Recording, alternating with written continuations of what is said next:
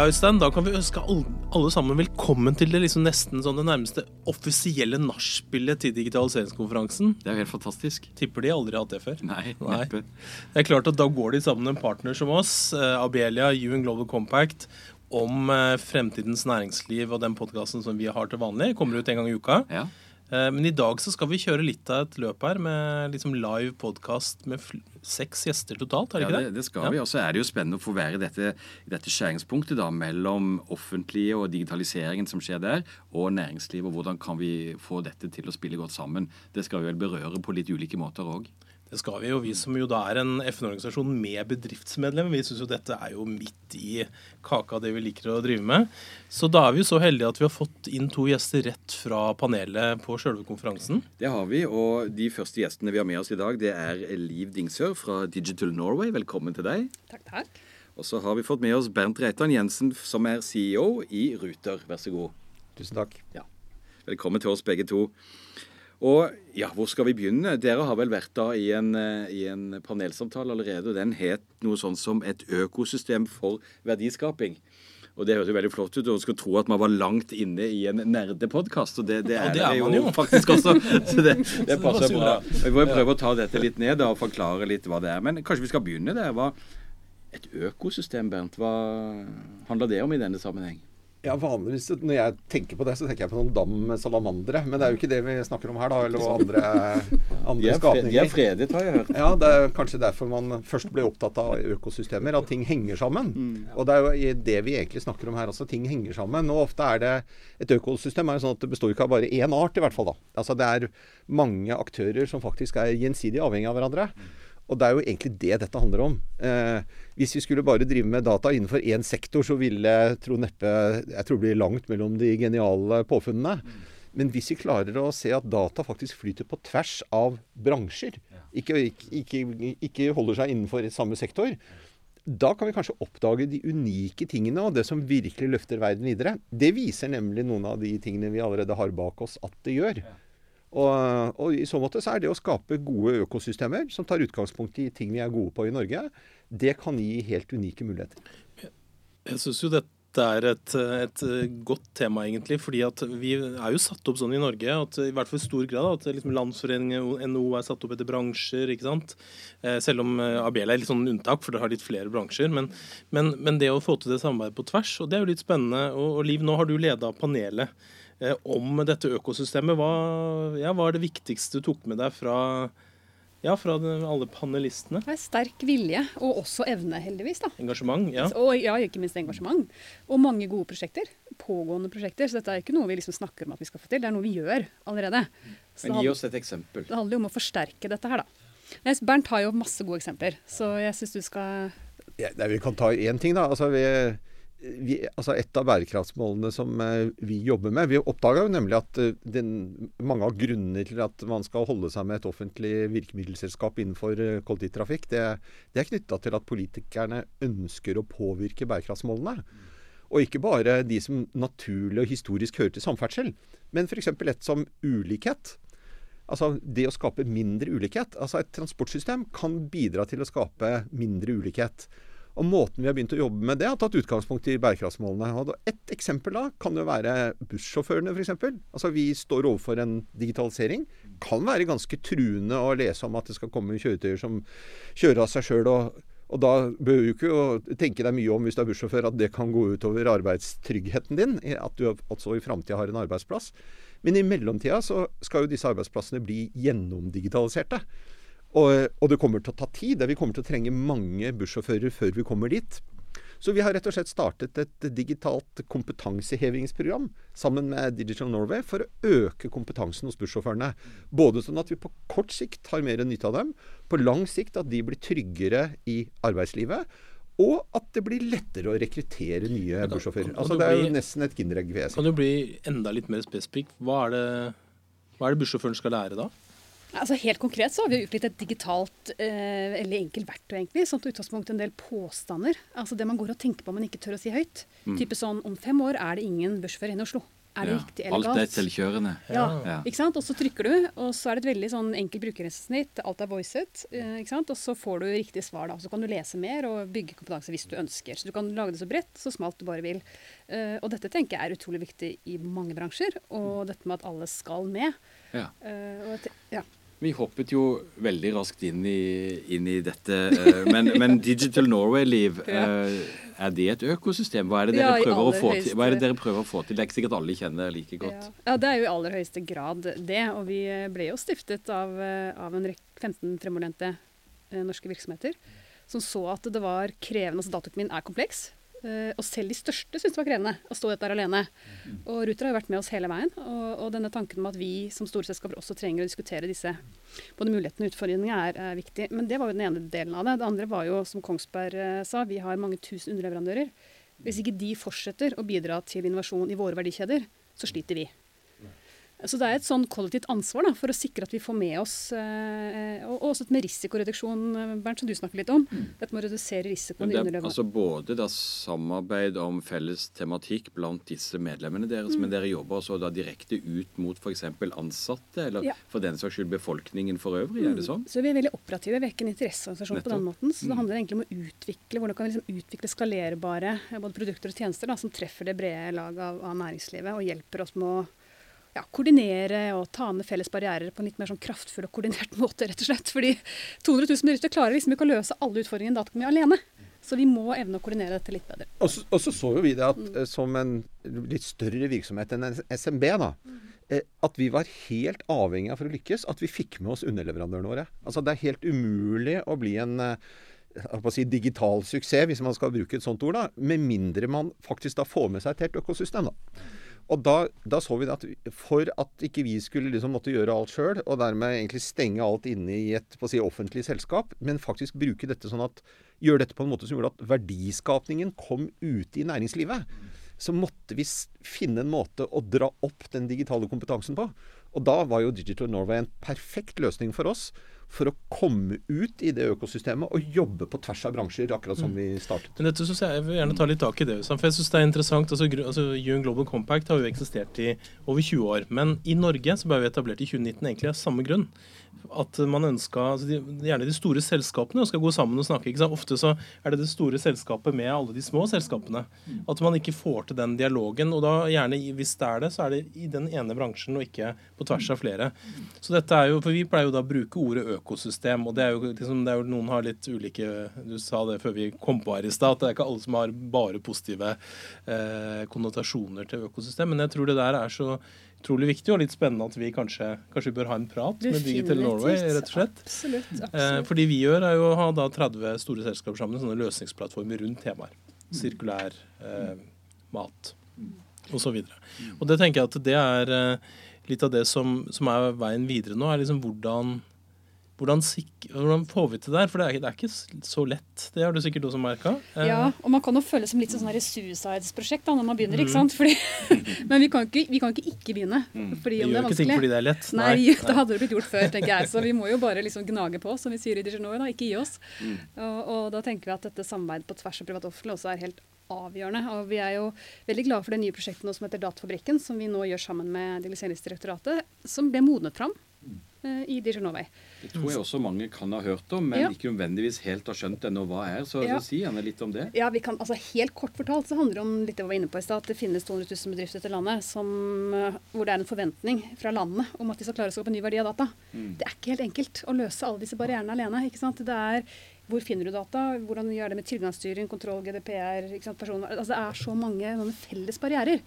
Så hovedmålsettingen er jo med Datafabrikken å se på okay, hvilken typisk barriere er det som oppstår når man skal gjennomføre sånne type datadelingsprosjekter på tvers, og hvordan kan vi kollektivt og litt mer systematisk løse de på vegne av en større bredde. da.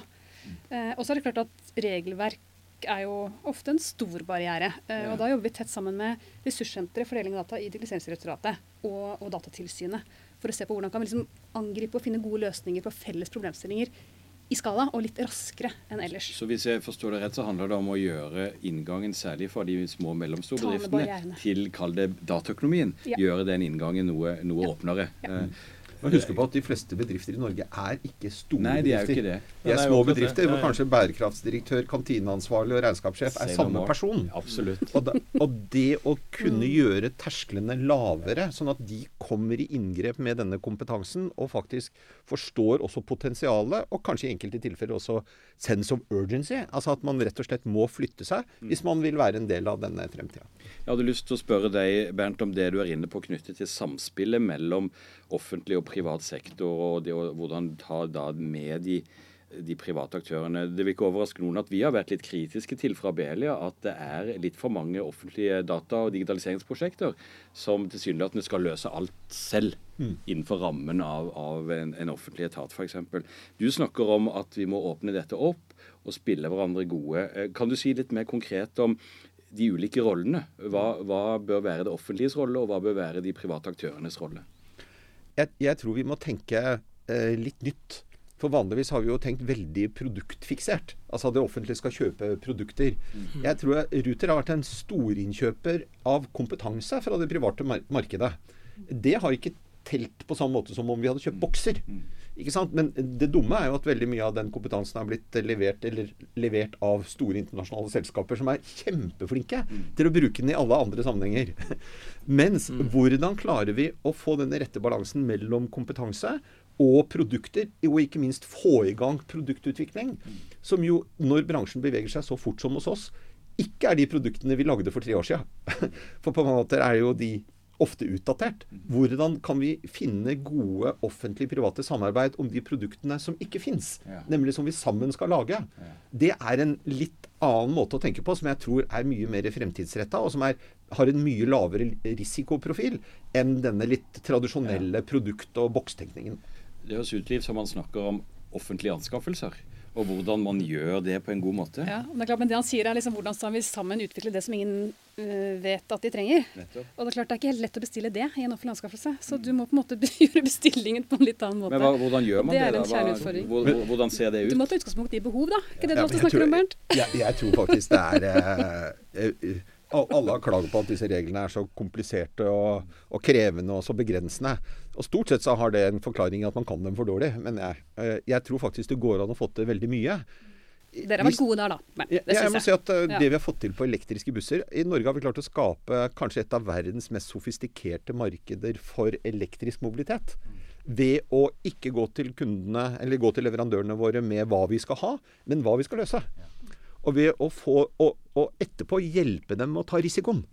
Ikke sant? For Er det noe offentlige virksomheter kan gjøre, er det å faktisk ta risiko. Det høres egentlig litt dumt ut og vanskelig ut i en verden hvor du, er, hvor du får mye er noe, kjeft for skatt, å det er noe skattepenger der, er det ikke det? Ja, men det er jo mye, mye mer på å si, høyere risiko å ikke organisere dette godt. Men nå er du inne på kultur, da. Bernt. Dette her er jo rett og slett en kulturendring som må til for at vi alle skal tenke sånn. For du er jo liksom langt framme på dette tankesettet. Ja, det er en, hva skal jeg si, en tillitsspiral. Ja. Altså, eh, Vi hadde jo en tradisjon i det offentlige for å samle opp og forsvare prosjektene våre så lenge at risikoen for at det ble en stor og kostbar feil var overhengende. Istedenfor å satse på kontinuerlige forbedringer og kontinuerlig læring. Og til og med av og til innrømme at du ikke kommer til å ende opp der du så for deg at du skulle ende opp. Og at det er faktisk greit hvis du tar vare på læringen. Det er, er faktisk sånn av og til at rammevilkårene endrer seg så raskt at den ideen som du hadde for tre år siden, kanskje ikke viste seg å være så god som du trodde. Så, så det du egentlig sier nå, er at dere har begynt å ta i bruk innovasjonstankegang i offentlig sektor? Eh, liksom At det er lov å feile på en måte litt, er det det du sier?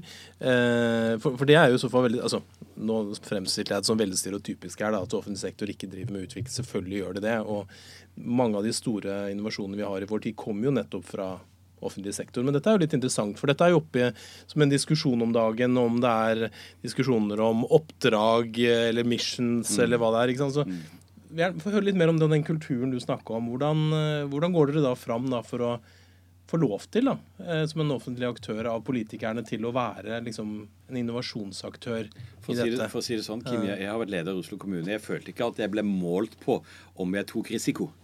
Det var liksom andre ting som Ja, tilsynelatende var, Ja. var, var lenger fremme. Så jeg synes det er et veldig godt spørsmål. For, jeg syns dette er spennende, og det er jo veldig sånn i liksom, Hva skal staten være, eller hva skal det offentlige være, da? Og du er jo litt sånn blandings. Eh, Ja, ja.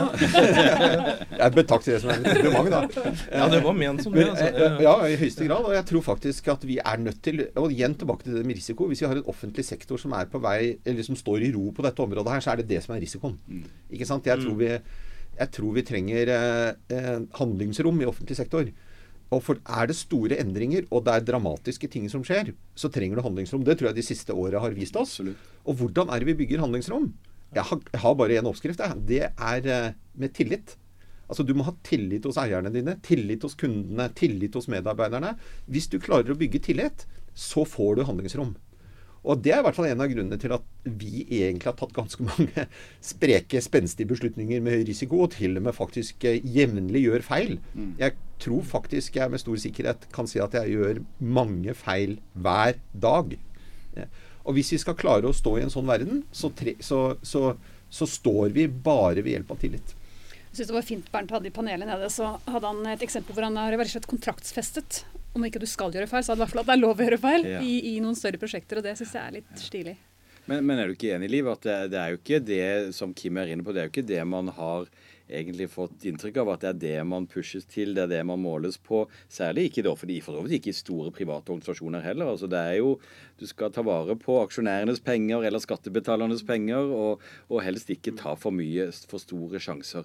Men så er Bent inne på at eh, det er den største risikoen du, du løper, er å ikke endre. da. Så det er hvordan få dette til i praksis. Det er jo det er lett å si det, men hvordan Ja, det er lett å si det, og jeg tror det er noe, noe som vi brenner veldig for, eller jobber mye med, i Dijon det er dette med den, det som jeg kaller mobiliseringsutfordringen, som jeg mener at vi undervurderer i Norge. Eh, Det å få, få alle til å forstå at du faktisk må gjennomføre store endringer for å henge med.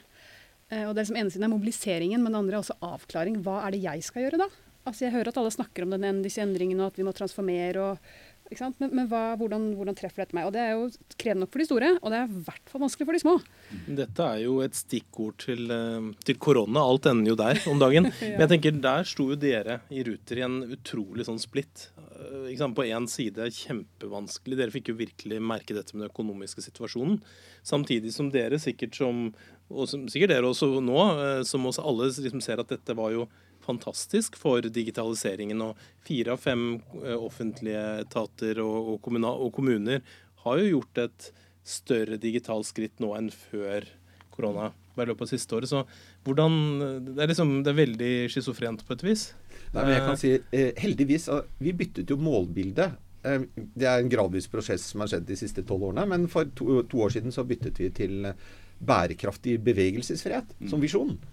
Ja. Bærekraftig bevegelsesfrihet er jo kollektivtrafikk, men det er så mye mer. For det vi skal levere på, er en følelse hos kundene våre. En opplevelse av bevegelsesfrihet. Det kan jo f.eks. være frihet fra bevegelser som du ikke ønsker deg. Ja.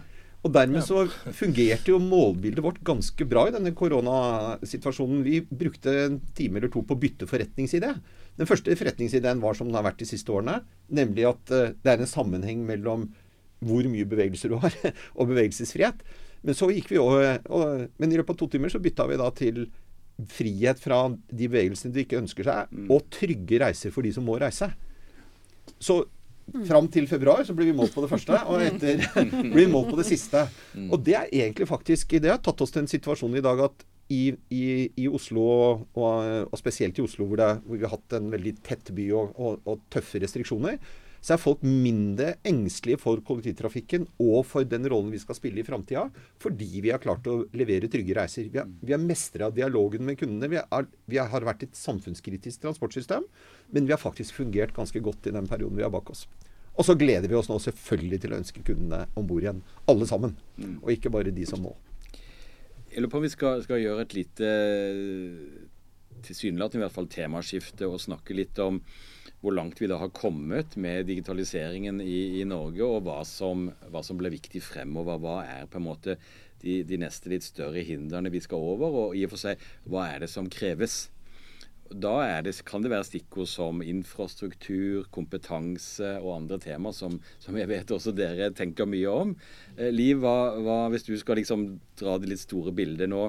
Vi er på vei ut av en eh, pandemi, heldigvis, og, og vi, men vi har veldig store utfordringer foran oss. Norge må omstilles, og Norge må digitaliseres. Hva kreves nå? Nei, altså, Det er jo et bredt spørsmål, selvfølgelig. da. Og Jeg satt i den ekspertgruppen som skulle levere innspill til denne nye stortingsmeldingen. Mm. Data som ressurs. Uh, og Da var det jo på en måte noen ting vi var ekstra opptatt av da, i liksom det store bildet. Og, og, Vi begynte å arbeide to uker før pandemien traff, og så hadde vi liksom resten av perioden i, i pandemi. Så det var veldig spesielt utvalgsarbeid over to måneder der.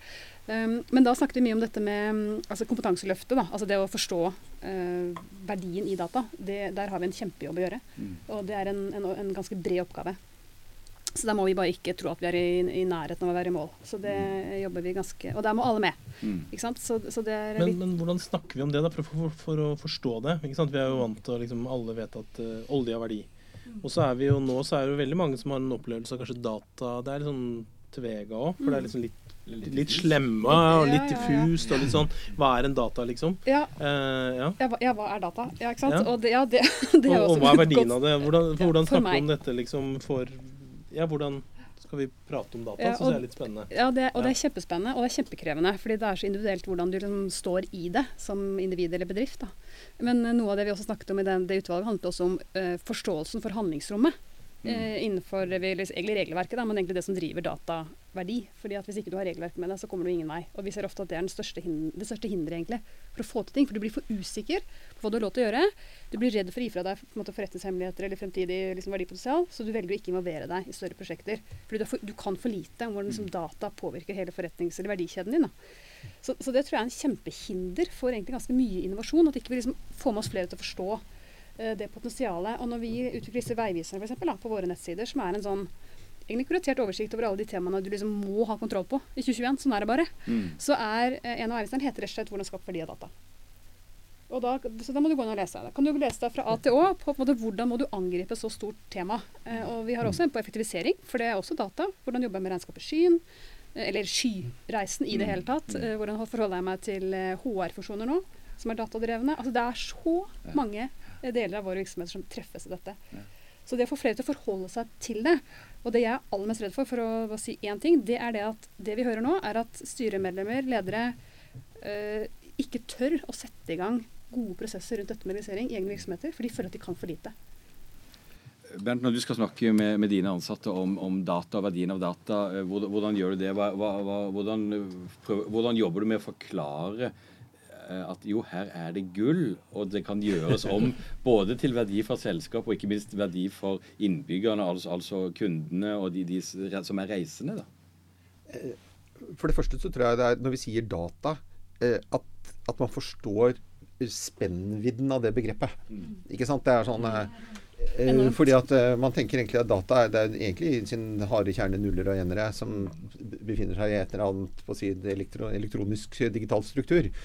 Men data kan være alt fra den største konkurrenten til penger som verdibærer jeg har sett på lenge. Altså den, den kan, Det kan faktisk flytte verdier på en annen måte som ikke kan kopieres av penger. Og dermed sliter de økonomiske systemene vi har i dag. Du snakker om kryptovaluta og sånne ting? ikke sant? Ja, eller rett og slett liksom, hva er verdien i et selskap? Mm. Altså, Jo, det var noen revisorer som møttes en gang på etter krigen og satt at sånn måler du balansen i et selskap. Eh, hvor mye står det om dataverdien i et selskap i en balanse, f.eks.? Mm. Så, sånn at i prinsippet som verdibærer, som fundamental utfordrer til det, kanskje det vi holder for mest sant i hvordan næringslivet funker. Mm. Det er den ene enden. Det er også driveren for intelligente systemer. Altså hvordan data blir brukt i sanntid på en måte som vi bare kunne drømme om. Fordi vi hadde ikke datamaskinene som kunne behandle og prosessere dem. Til å skape tjenester som leveres i det øyeblikket behovet oppstår, eller kanskje til og med litt før. Gi oss et eksempel fra din hverdag, eller fra Ruter sin hverdag. Eh, altså, eh, Hvis vi tenker hva er det kundene vil når du skal transporteres altså, Hvor mange her er det som våkner hver morgen med en intens trang til å kjøpe billett? Ikke sant? Jeg, jeg, vår digitale plattform er egentlig knytta til noe som kundene ikke vil. Det er bare én ting som kanskje er mer krevende. Altså, Hvor mange her er det som elsker å planlegge reisene sine? Nei. Jeg får ikke noe entusiasme der heller. Ja, synd at vi er gode på det òg, da. Ikke sant? Men, men, hvis du prøver å se inn i fremtida, hvordan jeg i hvert fall fungerer, er at jeg vil gjerne ha et kompetent forslag som inkluderer utrolig mange valg, som jeg har, men slipper å ta, på det tidspunktet jeg trenger det best. Og jeg trenger jo ikke å reise. Jeg trenger å gjøre det fordi jeg skal noe annet. Og hvis vi klarer å forstå sammenhengen hva folk egentlig skal, slik at vi kan levere dem et kompetent forslag til hvordan de løser det, på det tidspunktet de litt før de egentlig ser behovet. Da har vi løst det. Da har du skapt verdi av data. Ja, og det, vi har egentlig allerede de dataene som skal til for å gjøre det. Vi har den datakraften vi, som skal til for å levere sånne tjenester. Men vi har ikke lagd det ennå. Men jeg tror det er det vi må. Fortrinnsvis før noen andre gjør det. Hvis vi vil beholde demokratisk innflytelse over transportsystemene våre. Dette, bevegelsesfrihet, kan de mest kompetente teknologiske selskapene i verden skape. Om den blir bærekraftig på vegne av fellesskapet og ikke til for de få, der tror jeg kanskje jeg ville satsa på en liten komponentdemokrati for å holde orden på det. Og da tror jeg vi må lykkes med det målet vi har Nå er det mange store og spennende tanker ute og går her. Jeg har lyst til å ta tak i den ene tanken som du var inne på her. For vi ser på Øystein at vi begynner å nærme oss slutten. Vi får snart inn noen nye andre spennende gjester òg. Vi er heldige her i dag. Um, men altså, data som valuta, det var litt interessant. Og da tenkte du ikke på, sånn jeg leser er på kryptovaluta, men rett og slett verdien av, av data. Og så er jo kryptovaluta en, en av, annen avart, om du vil. Eh, men det syns jeg var spennende, Liv. Og du, du som er i, du, som er i denne bransjen, du som kan det digitale. Sikkert bedre enn alle oss er det sammen. Eh, ja, hva skal vi si om det? Apropos verdien, av, eh, verdien av data, ikke av valuta. Ja. Nei, nei, jeg synes det er kjempeinteressant. Og, altså, vi har jo på en måte en, Selv om vi på en måte eide og støttet de store, så er det jo SMB-sektoren, eller små og mellomstore bedrifter, som er vår hovedmålgruppe. Som Mm. absolutt ikke går og tenker nødvendigvis på dette hele tiden. Eh, Så det å på en måte få hele, dette, hele denne dataøkonomien til å bli en litt mer sånn naturlig del av både vokabularet vårt og på en måte hvordan vi ser på, på jeg kaller det hva heter på norsk, altså hvordan vi ser på eiendel, verdiene og eiendelene våre. da Mm. med, med, nye, med litt, litt nytt blikk og, og, og litt andre ord. Det tror jeg er utrolig viktig. Og vi har kjørt noen veldig spennende workshops hvor vi samler ledergrupper og styrer, og ser at når de Og da skal de på en måte rate Der har vi sånn femte spørsmål da, rundt digitalisering. Hvordan de opplever seg selv. Eh, med alt fra vi er veldig datadrevne eller vi er ikke datadrevne. Ikke sant? Innenfor mange dimensjoner. Og det som er utrolig interessant, er at vi får stort sett et kjempespenn i samme ledergruppe. De bruker skalaen helt ulikt. Og det er jo ikke feil. Det er bare at vi er ikke vant til å snakke om disse tingene. Vi, vi tar det ikke med oss inn i hverdagen. Vi, vi liksom vektlegger legger ulike ting i de ulike ordene. Så det å begynne å snakke om det, det å teste hverandre, gjøre noen avsjekker Hva er det du snakker om når du snakker om data, egentlig? Eller hva legger du i å være datadrevet, og hva er egentlig automatisering for deg?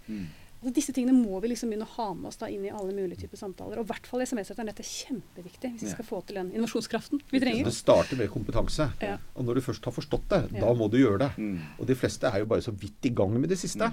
Så det, men det starter altså med kompetanse. Helt nedenifra og helt opp.